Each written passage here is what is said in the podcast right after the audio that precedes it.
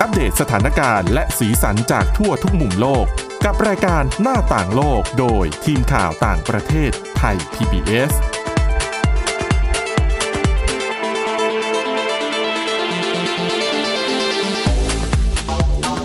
สวัสดีค่ะ ต้อนรับสู่รายการหน้าต่างโลกนะคะ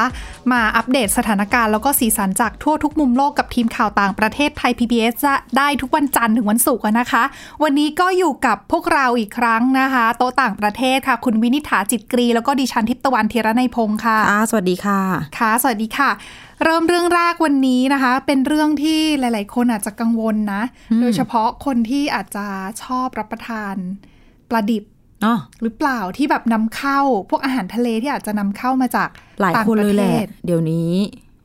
นิยม อืม อาหารญี่ปุ่น ใช่ แล้วก็คือสุขภาพก็ดี อืม รู้สึกว่าแบบมุมหนึ่งปลาดิบ ซาชิมิอะไรเงี้ยก็ไม่ ค่ะ อ้วนเนาะ อืมน่าจะดีต่อสุขภาพด้วย อ๋อ เพราะว่าเป็นเหมือนอาหารจากธรรมชาติเนาะไม่ได้มีการปรุ แบบ งแต่ง คลี อะไร น ใช่ค่ะ แต่ว่าเมื่อเร็วๆนี้ค่ะมีข่าวออกมา คือว่าตัวรัฐมนตรีว่าการกระทรวงสิ่งแวดล้อมญี่ปุ่นค่ะ เขาออกมาบอกอะนะคะว่า ญี่ปุ่นเนี่ยอาจจะต้องปล่อยน้ำที่ปนเปื้อนกัมมันตภาพรังสี ลงในมหาสมุทรแปซิฟิก ค่ะ หลายคนอาจจะสงสัยว่า เอ๊ะ แล้วน้ำเจ้าน้ำที่ปนเปื้อนกัมมันตรังสีเนี่ยมาจากไหน อ่า ก็คือเป็นน้ำที่เขาเขาเอาไปใช้หล่อเย็นตัวแท่งเชื้อเพลิงในโรงไฟฟ้าฟุกุชิมะค่ะ ค่ะ ที่เคยเอ่อเกิดระเบิดในช่วงที่มีแผ่นดินไหวแล้วก็สึนามิเมื่อปี 2554 ค่ะ ตอนนั้นที่เป็นสึนามิครั้งใหญ่เลยล่ะ แล้วก็ทำให้โรงไฟฟ้าระเบิดอะนะคะ แล้วก็ทำให้เจ้าแท่งเชื้อเพลิงเนี่ยมันหลอมละลาย พอมันหลอมละลายเนี่ยเขาก็เลยต้องมีการฉีดน้ำเข้าไปเพื่อหล่อเย็นไม่ให้มันละลาย แล้วเจ้าน้ำนี่แหละที่เขาฉีดเข้าไปตลอดเนี่ยเขาบอกว่าตกวันหนึงวันหนึ่งนะคะ มีประมาณ 200 ตัน อืม เยอะเหมือนกันเนาะ ใช่ค่ะ แล้วคือก็ต้องฉีดหล่อเย็นมาเรื่อยๆ นานกว่า 8 ปีอะนะคะ ซึ่งตอนเนี้ยมีน้ำที่เก็บอยู่ที่เป็นน้ำปนเปื้อนเนี่ยมากกว่า 1 ล้านตันแล้ว อืม แต่เขาบอกว่าคืออย่างคือเขาในการจัดการเนี่ยเขายังไม่สามารถจัดการมันได้ ก็ต้องมีการหล่อเย็นไปเรื่อยๆอะนะคะ ค่ะ ซึ่งน้ำปริมาณน้ำที่มันเพิ่มขึ้นเรื่อยๆเนี่ยเขาบอกว่าภายในปี 2565 เนี่ยจะไม่มีที่เก็บน้ำละ ตอนนี้เก็บที่ไหนอ่ะ ตอนนี้เขาเก็บอยู่ในถังน้ำเป็นถังน้ำใหญ่ที่เขาสร้างขึ้นมาค่ะ เขาบอกว่าปกติน้ำที่หล่อเย็นเข้าไปเนี่ย พอน้ำเขาออกมาเนี่ยมันจะมีสารปนเปื้อนสารกัมมันตภาพรังสีอยู่แล้ว เขาจะไปผ่านการกรองผ่านกระบวนการของเขาเนี่ยแหละทำให้สารเนี่ยมันน้อยลงการปนเปื้อนเนี่ยมันน้อยลง แต่ก็ไม่ แต่ ได้ เขาไม่สามารถกำจัดได้หมด คือเขาบอกว่ายังมีส่วนหนึ่งที่ชื่อว่าทริเทียมค่ะ ค่ะ ที่ยังผสมอยู่ในน้ำนั้นทำให้น้ำนั้นปนเปื้อนอยู่ เขาก็จะเอาไปไม่รู้จะเอาไปจัดการยังไง ก็เลยต้องเก็บไว้ในถังก่อน แต่พอเก็บนานๆเข้าเขาเลยบอกว่า เนี่ยแหละอีกประมาณ 3 ปี จะไม่มีที่เก็บแล้ว น่าเก็บมาได้ จัด นานแล้วเหมือนกันนะ ใช่แล้วเขาก็ไม่รู้ว่าเขาจะจำกำจัดมันออกไปยังไงค่ะ เขาก็เลยบอกว่า ตอนเนี้ยทางญี่ปุ่นต้องมาวางแผนกันว่า เอ๊ะ เราจะจัดการเจ้าน้ำเนี้ยยังไง เพราะว่าถ้าน้ำมันต้องเกิดขึ้นอยู่แล้ว แล้วในเมื่อไม่มีที่เก็บจะทำยังไงได้ ก็จะมีการทางญี่ปุ่นเขาก็จะมีคณะทำงานที่เป็นผู้เชี่ยวชาญอะนะคะ จัดทำรายงานแล้วก็เดี๋ยวก็จะมีการเสนอ ให้รัฐบาลพิจารณาดูว่า วิธีการไหนที่จะเหมาะสมที่จะเอามาใช้ ซึ่งหนึ่งในนั้นและตัวรัฐมนตรีเองเป็นคนออกมาพูด ว่าเป็นทางเลือกเดียวของญี่ปุ่นนะนะคะ ก็คือการที่ปล่อยน้ำนั่นแหละ ที่ปนเปื้อนเนี่ยลงสู่มหาสมุทรแปซิฟิก ดิฉันสงสัยว่าทำไมถึงไม่แก้ที่ตัวเตาปฏิกรณ์ เขายังไม่สามารถหาวิธีได้นะคะ ดิฉันคิดว่า คือเขาบอกว่ายังต้องใช้เวลาอีกหลายสิบปีเลยทีเดียวแหละกว่าที่จะจัดการอะไรในนั้นได้ เพราะว่าคนจะเข้าไปในนั้นก็ไม่ได้ไง อืม ถูกไหมคือตอนนี้เขากำลังพัฒนาเทคโนโลยีที่จะส่งหุ่นยนต์เข้าไปทำการเก็บ อ่ะ ตัวแท่งที่มันหลอมออกมา ใช่ รวม ใช่ ทั้ง ใช่ เรื่องของการจัดการแต่ว่า คือมันต้องอาศัยเทคโนโลยีระดับสูงในการที่จะจัดการสิ่งที่มันเกิดขึ้นอยู่ภายใน เพราะว่ามนุษย์ไม่สามารถเข้าไปได้อะค่ะ เพราะอย่างที่เชอร์โนบิลที่เอาคนเข้าไปอ่ะ ก็คือออกมาอยู่ได้ไม่นานก็เสียชีวิตนะคะ ใช่ค่ะ ซึ่งก็มีกรณีที่ชาวญี่ปุ่นที่เข้าไปแล้ว เสียชีวิตก็มีเหมือนกันดังนั้นเนี่ยก็คือก็ก็ต้องจัดการอย่างเขาเรียกว่าอะไรระมัดระวัง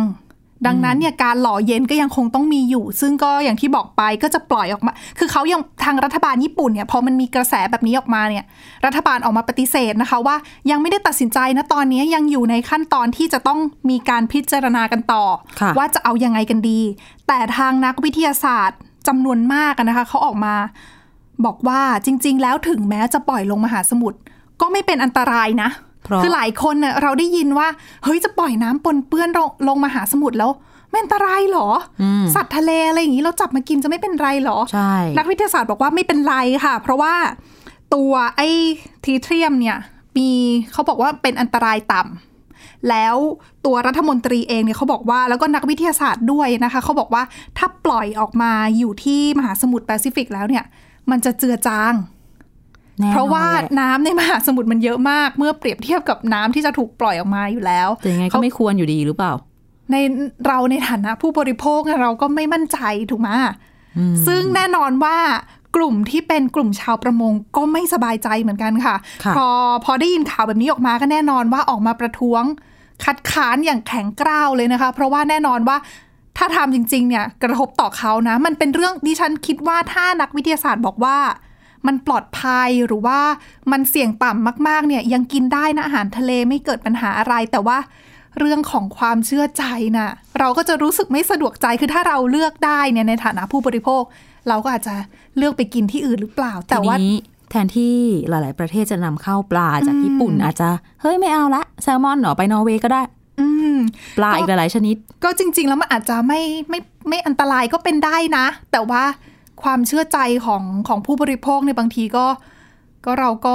มีความ แต่ที่ คิดของเราอยู่บ้างอะนะคะ ว่าบางส่วนอาจจะเป็นความเชื่อของเราเองด้วยส่วนหนึ่ง ที่เขาบอกว่ามันลงไปในมหาสมุทรแล้วมันเจือจางเนี่ยที่จริงมันต้องนึกถึงพวกกระแสน้ำอะไรอย่างนี้ด้วยนะ อืม สมมติพัดลองหนึ่งภาพเราปล่อยน้ำลงใน ค่ะ ทะเลแล้วมันพัดมันวนมันอยู่ตรงนั้น มันก็ต้องเข้มข้นกว่าตรงอื่น มันต้องให้มันกระจายไปทั่วมหาสมุทรเหรอมันใช่หรือเปล่า ก็ เออ ก็น่ ต้องหาวิธี คิดนะ ดูแหละ ต้องมีงานวิจัยอะไรมาสนับสนุน ใช่ เป็น แต่คือ การบ้านของรัฐบาล แต่ทางญี่ ญี่ปุ่น ปุ่นก็ออกมาบอกนะคะ ทางรัฐบาลว่ายังไม่ได้ตัดสินใจนะ เรื่องนี้คือก็ยังต้องมีการพิจารณาแล้วก็มีการหารือกันเพิ่มเติมนะคะว่ายังไง เพราะว่าอย่างที่บอกไปตัวกลุ่มที่เป็นชาวประมงไม่พอใจตัวรัฐบาลเกาหลีใต้เองก็ก็รู้สึกว่าเฮ้ยเกาหลีใต้ก็ได้รับผลกระทบจากเรื่องนี้นะ เพราะว่า ก็อยู่ใกล้ อยู่ ๆกัน ถูกต้องค่ะ ดังนั้นเนี่ยเขาก็มองว่าญี่ปุ่นเนี่ยจะเอายังไงเนี่ยช่วยบอกมาหน่อยหรือว่ามาปรึกษามาคุยกันหน่อยได้ไหม เพราะว่าเขาถือว่าเป็นคนที่ได้ได้รับผลกระทบด้วยเช่นเดียวกัน นี่แหละหน้าผลกระทบจากนิวเคลียร์ อืมก็เป็นปัญหาใหญ่ค่ะว่า ว่าสรุปแล้วเนี่ยจะจบลงที่ตรงไหนอะนะคะ เพราะว่าก็ผ่านเหตุการณ์เขาเรียกว่าอะไรอะเหตุการณ์ที่เกิดขึ้นมา 8 ปีแล้วอะก็ยังดูเหมือนว่าก็ยังปัญหาก็ยังคงคาราคาซังอยู่ ยังไม่รู้ว่าจะแก้ยังไง หรือว่าจะจบในทิศทางไหนอะนะคะ ค่ะ ค่ะ จากเรื่องเครียดๆ อืม ไปต่อกันที่เรื่อง จะว่าน่ารักก็น่ารักเหมือนกันนะคะ ใกล้บ้านเรา ค่ะ ที่ประเทศเวียดนามค่ะ คือเมื่อเร็วๆนี้ เวียดนามเขาเพิ่งออกประกาศนะคะว่า ตามละตามล่าหาพ่อมด พ่อมดคืออะไร พ่อมดคือแฮร์รี่พอตเตอร์หรือเปล่า ไม่ใช่เขาบอกว่ากำลังหาพ่อมดที่จะมีไอเดียในการเปลี่ยนอาคารเก่าแก่ อาคารที่เก่าๆสภาพทรุดโทรมในกรุงฮานอยของเวียดนามนะคะ ให้มีโฉมใหม่ สวยงาม พ่อมดนี่ แล้วก็ดูดี ไสยศาสตร์ไหมหรือไม่เกี่ยว ไม่เกี่ยวคือตอน คือ เขา เป็น โปร ส ย ถาป หั นิ ว กใช่ไหม เขาบอกว่าข้อดีของอันนี้คือไม่ใช่สถาปนิก อืม เขาบอกว่าจะให้ใครก็ได้จากทั่วโลก เขาบอกว่าเป็นใครก็ได้จากทั่วโลก ที่มีแนวคิดเก๋ๆดีๆ ในการปรับปรุงอาคาร ก็คือเป็นคนที่มีความคิดสร้างสรรค์สักคนหนึ่ง ใช่ ทำไม ค่ะ ต้องบอกว่าพ่อมดล่ะ เขาก็เป็นการแต่งคำขึ้นมาให้มัน อ่า ดูน่า เรียก สน ร้อง ใจ ความสนใจ ใช่ค่ะ เพราะว่าเขาเขาเปิดรับใบสมัครนะ คือยื่นไอเดีย ค่ะ ในช่วงเดือนนี้แหละเดี๋ยวนะ หาไม่เจอเมื่อกี้ก็เขียนเอาไว้เองนะคะ แต่เขากำหนดอายุไว้นะ ว่า โดนเวทมนต์หรือเปล่า ต้อง เรียกพ่อมด ไม่แน่ค่ะ ค่ะ เขาบอกเจอแล้วนี่เห็นไหมพอพูดถึงเวทมนต์ปั๊บ เออ เจอเลย วันที่ 4 ถึง 25 กันยายนค่ะ ก็ ก็ ถ้าใครมีแนวคิดดีๆ ก็ส่งเข้าไปได้ เขาบอกว่า ถ้าอายุจำกัดอายุต้องอายุ 7 ปี ขึ้นไป เจ็ดขวบก็ส่งได้ เจ็ดขวบก็ส่ง เป็ ได้ นพ่อ ค่ะ มดน้อย ใช่เขาบอกว่าไม่จำกัดเลยนะว่า คุณเนี่ยจะมีจะเป็นสถาปนิกหรือเปล่า คุณจะมีความรู้เรื่องกราฟิกดีไซน์หรือไม่ เพียงแค่คุณมีกระดาษ แล้วคุณก็วาดมือใช้มือวาดมาก็ได้นะ อืม เขาบอกไม่เป็นไรเลย คือเอาไอเดียเอาความคิดล้วนๆ ไม่ต้องใช้เทคนิคอะไรพิเศษ ค่ะ เขาบอกว่าคนที่มีเทคนิคหรือมีความสามารถจะทำเป็นใช้ซอฟต์แวร์สร้างเป็นแบบภาพ 2 มิติ 3 มิติได้ก็ได้เหมือนกัน หรือจะมาเป็นกระดาษแผ่นๆ ใช้มือร่างมาก็ได้เหมือนกันค่ะ แล้วเดี๋ยวเขาหรือแม้แต่วาดรูปไม่สวยอะ อืม เขียนบรรยายก็ได้ เขาบอกว่า อ๋อ เดี๋ยวจะมีทีมที่ทำไอ้คำบรรยายของเราเนี่ย ออกมาเป็นรูปวาดสามมิติ คือเปิดช่องให้เยอะเหมือนกันนะ ใช่แล้วเขาบอกว่ารางวัลเนี่ย ไม่เบานะคะ เท่าไหร่คะ คิดเป็นเงิน ไหม ไทย หนึ่งล้านสามแสนสองหมื่นบาทค่ะ เป็นค่าออกแบบ ใช่ ค่า เป็น ไอเดีย เป็นค่าออกแบบล้วนๆเลยนะคะ แล้วเขาบอกว่า คือถึงแม้จะบอกว่าเจ็ดขวบขึ้นไปเนี่ย ยื่นส่งมาได้เนี่ย แต่ว่าเขาบอกว่าถ้าใครเนี่ย มีไอเดียดีๆ แล้วอายุต่ำกว่าเจ็ดขวบเนี่ยก็ส่งมาได้นะ แต่ก็ไม่ค่อยจะแน่แล้วล่ะว่าถ้าเด็กกว่าเจ็ดขวบเนี่ย เขาบอกว่าส่งมาได้เลย ถ้าคุณคิดว่าคุณมีไอเดียแบบไม่เหมือนใคร อ๋อ แต่ว่าขออยู่นิดนึงว่าให้มีส่งมาในฐานะเป็นทีมได้ไหมคือเหมือนกับอาจจะมีพี่ชายอายุเจ็ดขวบมาพ่วงด้วยอย่างนี้ นี่กฎที่ซับซ้อนเนาะ คือเขาไม่ให้เด็กที่แบบต่ำกว่าเจ็ดขวบมา มายื่นเอง ยื่นแบบเองอะ ค่ะ ก็อาจจะมีทีมมายื่นแทนนะนะคะ ซึ่งก็เขาก็หวังว่าจะได้ไอเดียเก๋ๆไอเดียดีๆ ที่ไม่เหมือนใครเนี่ยเพื่อมาพัฒนาตัวสถานที่สาธารณะของเวียดนามให้มีชีวิตชีวาอีกครั้งอะนะคะ อันนี้ก็คืออาคารทั่วไปในฮานอย ถูกต้อง ซึ่งมี ค่ะ อาคารเก่าๆเยอะมาก ใช่เขาบอกว่าคือส่วนหนึ่งเนี่ย ตัวสถาปนิกหรือว่าหน่วยงานที่ทำหน้าที่ปรับปรุงอาคารพวกเนี้ยมักจะแบบเจอปัญหาเรื่องของโดนกฎข้อระเบียบต่างๆ ในเรื่องของการบูรณะอาคารนะนะคะ เพราะว่าเขาค่อนข้างเข้มงวดนิดนึงในการที่จะต้องมีการพัฒนาปรับปรุงอาคาร โดยยังคงแล้วก็อนุรักษ์เรื่องของสถาปัตยกรรม ในแบบเออสมัยยุคอาณานิคมใต้ฝรั่งเศสอะค่ะ ค่ะ อืมก็เลย เพราะว่า อาจจะเป็นเขาก็เลยมองว่า เอ๊ะในเมื่อคุคนที่เป็นสถาปนิกอาจจะคิดยากหน่อย แล้วมีสถานที่ให้ทำเยอะก็เปิดรับไอเดียซะเลย แบ่งแบ่งงานกันไป ใช่จะได้ช่วยๆกันทำก็ถือว่าเป็นเขาเรียกว่าอะไรอ่ะ เป็นโครงการดีๆนะคะเผื่อใครจะมีไอเดีย ส่งได้จนถึงวันที่ 25 กันยายนนะนะคะ แล้วก็เขาจะประกาศผลวันที่ 7 ตุลาคม ไม่ได้จำกัดสัญชาติด้วย ไม่ได้ แต่ จำกั ว่า ดใครก็ได้จากทั่วโลกเลย ใคร เราอ ฟั ยู่ ง ใน อยู่ เมืองไทยก็ส่งไปได้ถ้ามีไอเดียดีๆนะ เผื่อใครรักกรุงฮานอย ใช่ อยากช่วยปรับ เป็น ปรุง ร้านเลยนะ รายได้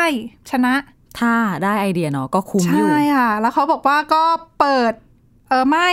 จะประกาศผลวันที่ 7 ตุลาคม แล้วก็นอกจากนี้ไม่ใช่แค่รางวัลชนะอย่างเดียวนะ เขาบอกว่ามีรางวัลพิเศษด้วยสำหรับคนที่มีแบบขวัญเป็นขวัญใจประชาชน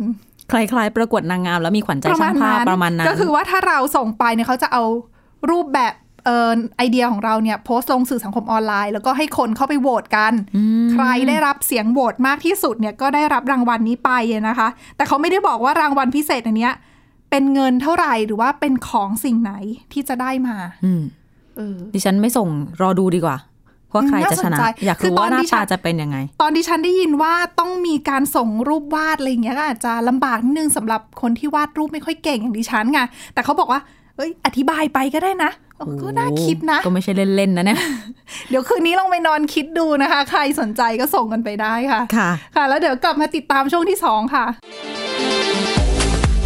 หน้าต่างโลกโดยทีมข่าวต่างประเทศไทย PBS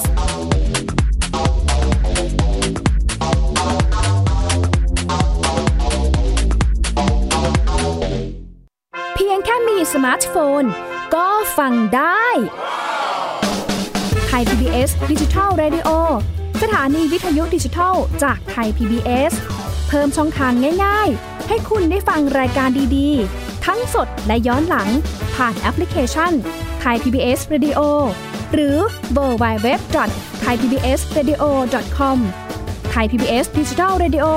อินฟอร์ทนเมนต์ for all วันนี้การดูข่าวของคุณ จะไม่ใช่แค่ในทีวีไทย PBS ให้คุณดูข่าวได้หลากหลายช่องทาง ถูกน้ำท่วมเต็มพื้นที่ เว็บไซต์ www.thaipbs.or.th/news Facebook Thai PBS News Twitter @thaipbsnews YouTube Thai PBS News ไหลล้นทะลักเข้ามานะ กดติดสนันในการข่าวพร้อมร้องกับหน้าจอไร้ขีดจำกัดเรื่องเวลา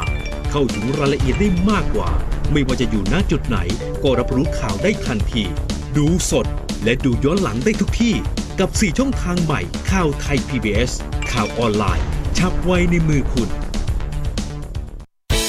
ที่คุณอย่ามาถามอะไรที่เซิร์ชเจอใน Google เออ ถามกูรูในสิ่งที่ Google ไม่มี t c a s คีย์เวิร์ดสำคัญเลย ครับ TCAS คือระบบการคัดเลือกค่ะ ดังนั้นถ้าเราบ่นกันเรื่องของการสอบที่ซ้ำซ้อน มันไม่ได้เกี่ยวโดยตรงกับ TCAS อ๋อ เราไปโทษทีแคสเขาไม่ได้ ไม่ได้ เพราะเขาไม่ใช่ข้อสอบ ถูกต้อง TCAS คือระบบการคัดเลือก อยากให้ฟังจะได้รู้จากกูรูด้านการศึกษา โดยนัทยาเพชรวัฒนา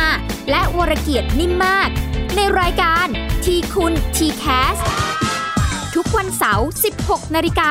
ทางไทย PBS Digital Radio ฟังสดหรือย้อนหลังทางแอปพลิเคชันไทย PBS Radio และ w w w t h a i PBS Radio com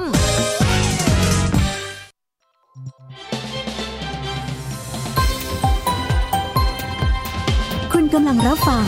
ไทย PBS ดิจิทัล Radio วิทยุข่าวสารสาระ เพื่อสาธารณะและสังคม หน้าต่างโลกโดยทีมข่าวต่างประเทศไทย PBS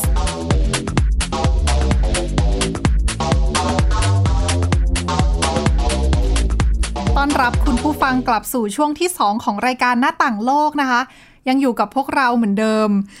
ก็เมื่อสักครู่เป็นเรื่องของเวียดนามกับการประกาศเฟ้นหาไอเดียดีๆ ในการรีโนเวทอาคารเก่าๆ ให้ให้ดูใหม่กิ๊ก แล้วก็ เป็นาร ใช้ รั ไห ษา ล รักษาของเก่า ใช่ ที่แบบย้อนยุคหน่อยแต่เรื่องนี้ ใช่ค่ะ เดี๋ยวพาไป เป็นสิ่งก่อสร้างไหม อืม ก็น่าจะใช่ ค่ะ แต่จะล้ำๆนิดนึง ไปได้ ล้ำ ได้ข่าวได้ข่าวว่าไม่ได้อยู่บนโลกด้วย ออกก็เชื่อมนะ เชื่อมจากโลกไปดวงจันทร์ อืม เออ เป็นสิ่งก่อสร้างที่บอกว่าเป็นสิ่งก่อสร้างเนี่ย คือคุณผู้ฟังฟังแล้วอาจจะอ้าวไม่ได้ขึ้น ค่ะ จรวดไปเหรอ เออ นั่นสิ เพราะอีกหน่อยเขามีไอเดียว่าเดี๋ยวจะทำเป็นลิฟต์อวกาศ ฮะคือเหมือนกับว่าอยู่บนโลกเนี่ย กดลิฟต์ปั๊บเนี่ย ลิฟต์ก็จะติ้ง เปิดประตูเราขึ้นไป แล้วก็ ปั๊บ รูดขึ้นไปอย่างนี้ไม่ถึงขนาดนั้น อ๋อโอเค ต้องเรียกว่ามันเป็นคำเปรียบเทียบมากกว่าเป็นลิฟต์อวกาศ ค่ะ ให้นึกถึงเป็นซิปไลน์ที่เราเห็นกันที่แบบเขาเรียกอะไรนะ อ๋อ โยน ที่เหมือ โรยตัว เออโรยตัวลงมา ใช่โรยตัว ไปกับ ถู สลิง แวค่ะ แล้วก็เคลื่อนที่ไปอย่างนี้ คืออาจจะไม่ถึงกับเชื่อมโลกกับดวงจันทร์ แต่สมมุติว่าอีกหน่อยเนี่ย ถ้าเดินทางไปสำรวจดวงจันทร์แล้ว ระหว่างยานสำรวจที่โคจรอยู่รอบๆ กับบนพื้นผิวดวงจันทร์เนี่ย ปกติทุกวันนี้คือ ถ้าเอายานไปก็ต้องมียานลงจอดยานสำรวจอะไรอีลุงตุงนังใช่ไหมคะ ค่ะ เยอะหลายอย่างตอนนี้ททีมนักวิทยาศาสตร์ นานาชาติเลยก็เลยเสนอแผนการสร้างสิ่งที่เขาเรียกว่า Space Line แทน Zip Line พร้อมไปอยู่ในอวกาศ เป็นลิฟต์อวกาศแบบใหม่ ซึ่งค่อนข้างจะมีความเป็นไปได้จริง ค่ะ เนื่องจากว่าเขาจะใช้สายเคเบิลที่ผลิตจากวัสดุล้ำยุค เชื่อมระหว่างพื้นผิวดวงจันทร์กับสถานีอวกาศที่อยู่นอกโลกเนี่ย อ๋อ คือจริง ๆอ่ะเราไม่ได้วิ่งจากโลกปื๊ดไปที่ดวงจันท ไม่ ร์ ใช่ เลย ทีเดียว แต่ว่า จะ อย่าลืม ต่อ สิ จาก ว่า สถานี เขาต้องโคจ อว ร กาศ รอบโลกมันจะยึดไม่ อ๋ ได้ อ ใช่ ถ้าเกิดจะเป็นอย่างนั้นอาจจะเป็นแบบโลกไปถึงสถานีอวกาศ ค่ะ แล้วสถานีอวกาศไป แต่ทั้งนี้ทั้งนั้นเดี๋ยวกลับมาพูดให้ฟังคือเรื่องที่โลกเนี่ยมันมีข้อจำกัดเรื่องแรงโน้มถ่วง อ๋อ จริ อ่ะ ง ต้องไม่ลืม แล้ เรื่ ว อง เรา นี้ เราต้องมีชุดด้วยนะ มัน อยากรู้เลยว่าคือปกติแล้วถ้าเรานึกถึงซิปไลน์นะคะ ใช่ ก็จะเป็นแบบเราก็แต่งตัวธรรมดานี่แหละ หวาดเสี แล้ ยว วก็ นิดนึง แล้วก็ติดสายโยงตัวเราเอาไว้กับสลิง แล้วก็ อ่ะ ไหลไปเรื่อยๆนะคะ ก็ปื๊ด แต่ถ้ามัน ไป เป็นในอวกาศเนี่ยเรา เราต้องมีชุดอวกาศตัวใหญ่ ๆ หรือเปล่า นึกอืมนึก แล้ว ภาพ แล้ว ไม่อ จะ อก ติ เล ด ยที ยั เดียว ไงอ่ะนึกไม่ออกอ่ะ ประเด็นคือไอ้เจ้าซิปไลน์เนี่ยมันจะช่วยตัดลดค่าใช้จ่าย ค่ะ ในการยิงจรวดส่งยานอวกาศ อ๋ออ๋อยิงตัวเราแทน ใช่เชื่อมเป็นคนแทนก็ ค่ะ ไม่ต้องใช้จรวดกันแล้ว คืออีกหน่อยนักอ่าต้องเรียกว่า อาจจะไม่ใช่แค่ นักบินอวกาศคนทั่วไป ค่ะ อาจจะเที่ยวอวกาศได้โดย ก็คือ จากโลกเนี่ย อือหือ ขึ้นจรวดไปให้ไปถึงระดับวงโคจรที่เขาเรียกว่า วงโคจรค้างฟ้าก็คือ ค่ะ ที่ดาวเทียมโคจรกันอยู่เนี่ย ค่ะ แล้วก็ขึ้นดิฟต์อวกาศจากสถานีอวกาศ ตรงไปดวงจันทร์น่างง นะตอนนี้คือ ให้ ตอนนี้ ให้ คือ ต้องค่อยๆ ดิฉัน คิด อยาก ภาพตาม ดิฉันอยากให้คุณผู้ฟังมาเห็นดิฉันในการที่ พยายามจะจินตนาการภาพตามนะคะ ทุกคนกำลั มั ง นมั ใช้ นดูยากมาก เดี๋ยวนะ เราจะนั่งจรวดนี่แหละ จากโลก โลก ขึ้นไปปุ๊บใน สถานีอวกาศสักที่หนึ่งอ่ะ อ่า สมมติ เอ่อ แต่จากสถานีนั้นอ่ะ คุณไม่ต้องขึ้นยานแล้วไปลงดวงจันทร์ อีกแล้ว หรือหรือ เออ ว่าจากดวงจันทร์กลับมาก็ไม่ต้องมาขึ้นยานอะไรแหละ เออ คือจากสถานีอวกาศกับดวงจันทร์อ่ะ ให้นึกภาพ อืม โรยส ลิง โรยตัวไปกับสลิงแหม อ๋อ พูด เพ ไป ราะ แล้ว ว่า มัมันน ก็ง่าย เพราะ เนาะ ว่าเพราะว่าเราไม่มีแรงโน้มถ่วงอยู่แล้วเนาะก็บน ใน นั้น ใช่ในอวกศ ซึ่งถ้าเรามีแรงผลักปั๊บเนี่ยมันก็จะไหลไปเรื่อยๆ มันก็จะเราจะลอยไปเรื่อยๆ แล้วถ้ามีสายที่ดึงเราติดเอาไว้เราก็จะลอยไปตามทาง ถูกต้อง เออ และสิ่งสำคัญ เป็น ก็ วิธี คือ ที่ดีนะคะ ใช่ค่ะ ไอ้เจ้าสายเคเบิลเนี่ยทำจากวัสดุพิเศษที่จะต้องแข็งแรงมากๆเนาะเพราะมัน ค่ะ จะต้องไกล ใช่ แล้วก็แนวความคิดเนี้ยเป็นของทีมนักวิทยาศาสตร์จากมหาวิทยาลัยโคลัมเบียในสหรัฐ แล้วก็เคมบริดจ์ในอังกฤษ เขาเพิ่งจะเผยแพร่ในเอกสารออนไลน์ไม่นานมานี้ บอกว่า คือที่คุยคุยๆกันเนี่ยอาจจะฟังดูเหมือนหนังไซไฟหนังวิทยาศาสตร์เหมือนจะเวอร์เวอร์ๆนิดนึง ค่ะ แต่สลิฟต์อวกาศเนี่ยเป็นไปได้นะคะ มีความเป็นไปได้สูงที่จะก่อสร้างได้จริง แล้วก็ไอ้วัสดุที่แข็งแกร่งที่สุดที่มีอยู่แล้วในปัจจุบันเนี่ยมันมีอยู่บนโลกค่ะ ค่ะ ทีนี้การยึดสายเคเบิลเข้ากับผิวของดวงจันทร์ ก็จะต้องไปยึดกับสถานีอวกาศ พอยึดกับโลกไม่ได้ อือหือ ทีนี้มันก็จะมีข้อดีตรงที่ว่าไม่มายึดโดยตรงกับโลก อย่างที่บอกไปโลกมีแรงโน้มถ่วง ค่ะ แรงโน้มถ่วงของโลกอะรุนแรงกว่าของดวงจันทร์ แล้วก็โลกก็หมุนรอบตัวเองอีก มันก็จะเสี่ยงว่าเคเบิลจะขาดไหมจะอะไร อื อืม ค่ะ เขาก็เลยไปยึดกับดวงจันทร์แทน ก็เลยมีความเป็นไปได้มากกว่า ที ซึ่ง นี้ จริง ๆ ก็สอดรับกับในอนาคตที่เราจะมีทัวร์อวกาศนะ ใช่ เพราะว่าถ้าสมมติว่ามีบริษัทเอกชนพาเราเนี่ยจากบนพื้นโลกเนี่ย ไปทัวร์รอบโลกคือไปทัวร์บนอวกาศ ใกล้ อ่ะบินบิน ๆ ไป อ่าบินบินอยู่แถวโลกอยู่แล้ว แล้วก็ เนี่ย ไปแวะ เราก็อาจจะแวะไปส่งที่สถานีอวกาศไง ป้าย แล้ว ด ก็ วงจันทร์ แล้วก็ใครที่อาจจะมีกระเป๋าหนักหน่อยก็อ่ะขอซื้อตั๋วต่อไปทัวร์ดวงจันทร์ ไป ด้วย พักสักวันสองวัน เออน่าสนใจ อันนี้ที่เราคิดกันนี่ยิ่งกว่า หนังไซไฟไปอีกนะคะ ค่ะ ซึ่งเรื่องนี้เนี่ยเขาบอกว่าตัวเลือกที่ดีที่สุดในการผลิตสายเคเบิล ลองคิดภาพดูว่าอะไรจะแข็งแรงพอ มันก็คือคาร์บอนนาโนทิวบ์ ค่ะ อืมหรือว่าอาจจะเป็นโพลีเอทิลีนน้ำหนักโมเลกุลสูงพิเศษ มีหลายอย่างที่เขานำเสนอกันขึ้นมาที่จะเป็นเส้นใยที่แข็งแกร่งที่สุดเนี่ย แล้วก็ตอนนี้เป็นแค่ไอเดียนะคะ แต่ว่า ค่ะ นักวิทยาศาสตร์เขาหวังว่า ถ้าเกิดลิฟต์อวกาศเกิดขึ้นได้จริง ๆ เนี่ยจะช่วยให้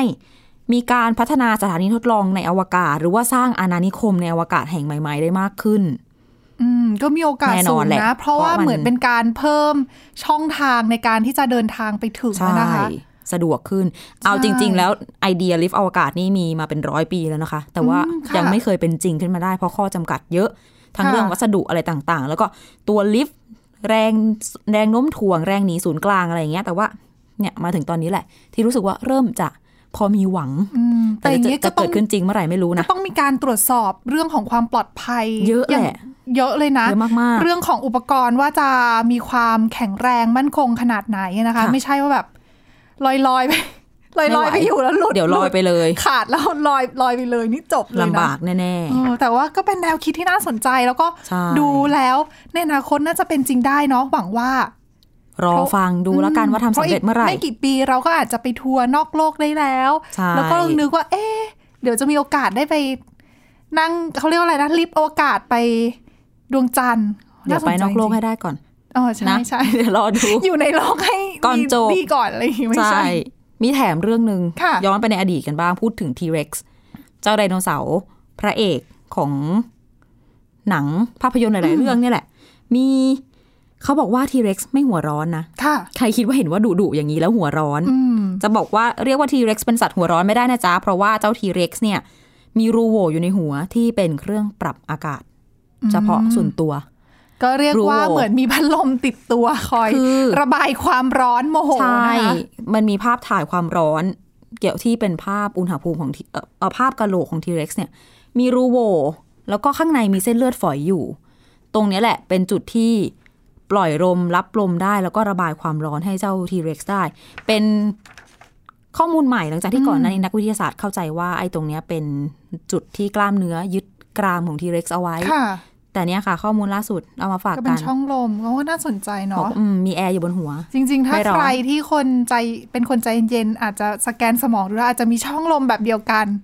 ไม่เกี่ยว ไม่ได้เนาะ อันนี้ไม่เกี่ยวค่ะ และนี่คือทั้งหมดของรายการหน้าต่างโลกในวันนี้นะคะ กลับมาอัปเดตสถานการณ์แล้วก็สีสันจากทั่วทุกมุมโลกกับทีมข่าวต่างประเทศไทย PBS ได้ทุกวันจันทร์ถึงวันศุกร์นะคะ แล้วก็สามารถฟังรายการได้ที่ www.thaipbsradio.com ค่ะ หรือว่าถ้าใครอยากจะฟังผ่านพอดแคสต์คือ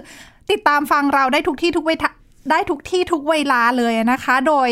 ค้นหาคำว่าหน้าต่างโลกค่ะ แล้วก็กลับมาพบกับพวกเราใหม่ได้อีกครั้งในวันพรุ่งนี้ค่ะ วันนี้สวัสดีค่ะ สวัสดีค่ะ